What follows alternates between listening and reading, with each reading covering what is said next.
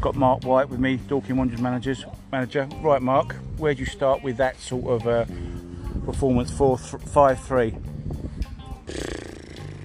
just um, unbelievably poor. I mean, controlled large parts of the game. Obviously, same old story, isn't it? You know, I mean, horrific defending. horrific defending. I've um, I've taken off. We, I said before the game, you know, what they're going to do. Slough is try and do the, the they, they, they what they do. They maximise on their strengths, and they know their strengths. They've got a long throw, their dead ball delivery, their organisation's good.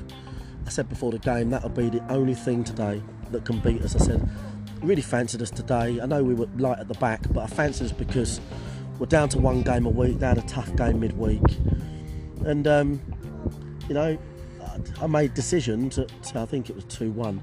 I made decisions. well, I made a decisions two all, should I say, taking off Lewis um, and Dan, taking off a bit of height. I've done it safe in the knowledge that I put Jason on, so I knew I'd kind of replace that. And I had done it on the basis they were down to 10, and I'm thinking, look, we're going to want to win this game because teams do struggle against us when they go down to 10. We, we played, and we've done really well. We played it really well, side to side, probing. We could have scored umpteen goals. But I said, you know, for me, turning points of the game, Slav, the second goal was pathetic. You know, Slav's going to have to bounce back from that big time because he's let in um, two or three goals recently in, in, in matches that have really killed us. And and, and Slav's an absolute club legend and, and he's a man's man and he's got to take it like a man because the fact of the matter is there's competition for every place here, bar his um, and that's not um, that's not going to be the case much longer. He's going to need to take that like a man and improve because you know you're two one up. You know, I think we're, we're, we're going to be good value at two one. I just think today we was good value really. I just think we're going to go and win it, and we're just. You give the other team a rise, don't you? it's basically throwing one in your own net, gets lost in the sun. You know that doesn't happen against us. It shouldn't happen for us. Do you know what I mean? Um, or the other way around.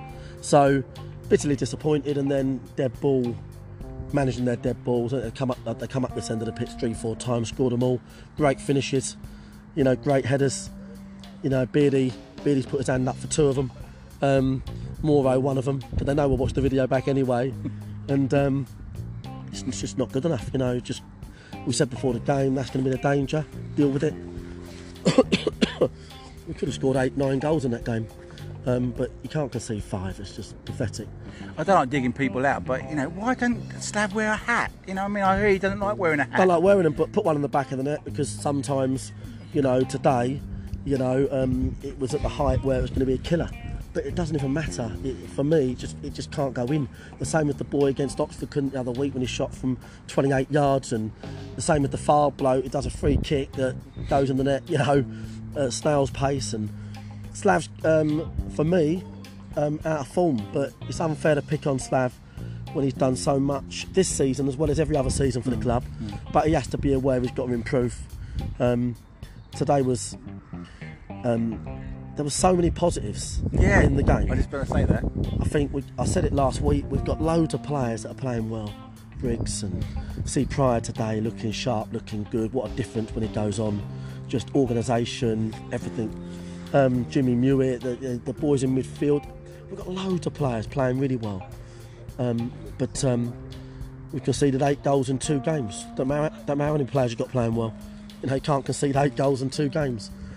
Defensively pathetic, so that's how it is. But they started well, Slough, to be fair. They had a high press, but Dorking Wanderers always looked dangerous on the break. And then they that lovely goal that Jack Barham scored, you know, good composure, slotted it home. And then Jimmy Muitt again. I know he hit the post and got the rebound, but he was there. And they look, we look so dangerous going forward all the time. Yeah, the first 15, maybe 20 minutes, I thought Slough done really well, Yeah. and, and I thought we was a little bit.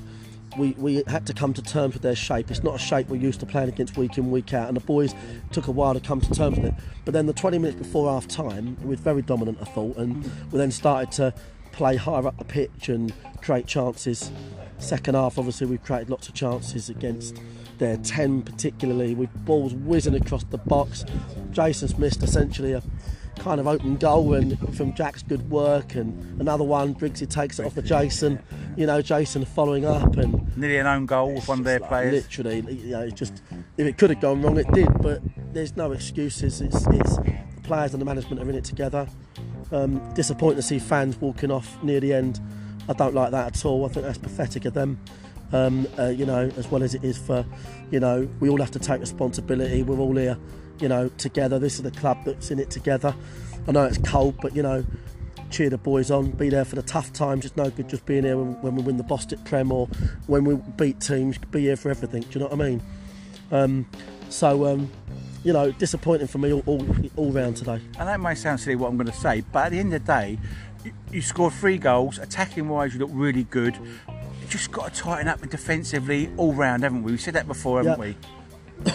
Yeah, basically. That's as simple as that, isn't it? Simple as that. Yeah, as simple as that. I mean, I think we got. Um, um, we've now got a situation where we can just we, everybody's available. Yep. Um, so we're just going to prep for each game on the Thursday, um, and we've just got to be aware of our size against some of these teams. You know, um, we've got to put a lot of faith in our, what is our best team right now. We'll have probably our best 13, 14 players, um, and we've got to put faith in them boys now. Um, it's still a long way out, nine games. I think many teams got beat today up there, you know, and, and you sort of think about what if, you know. Um, but the teams that didn't play today probably had the best result.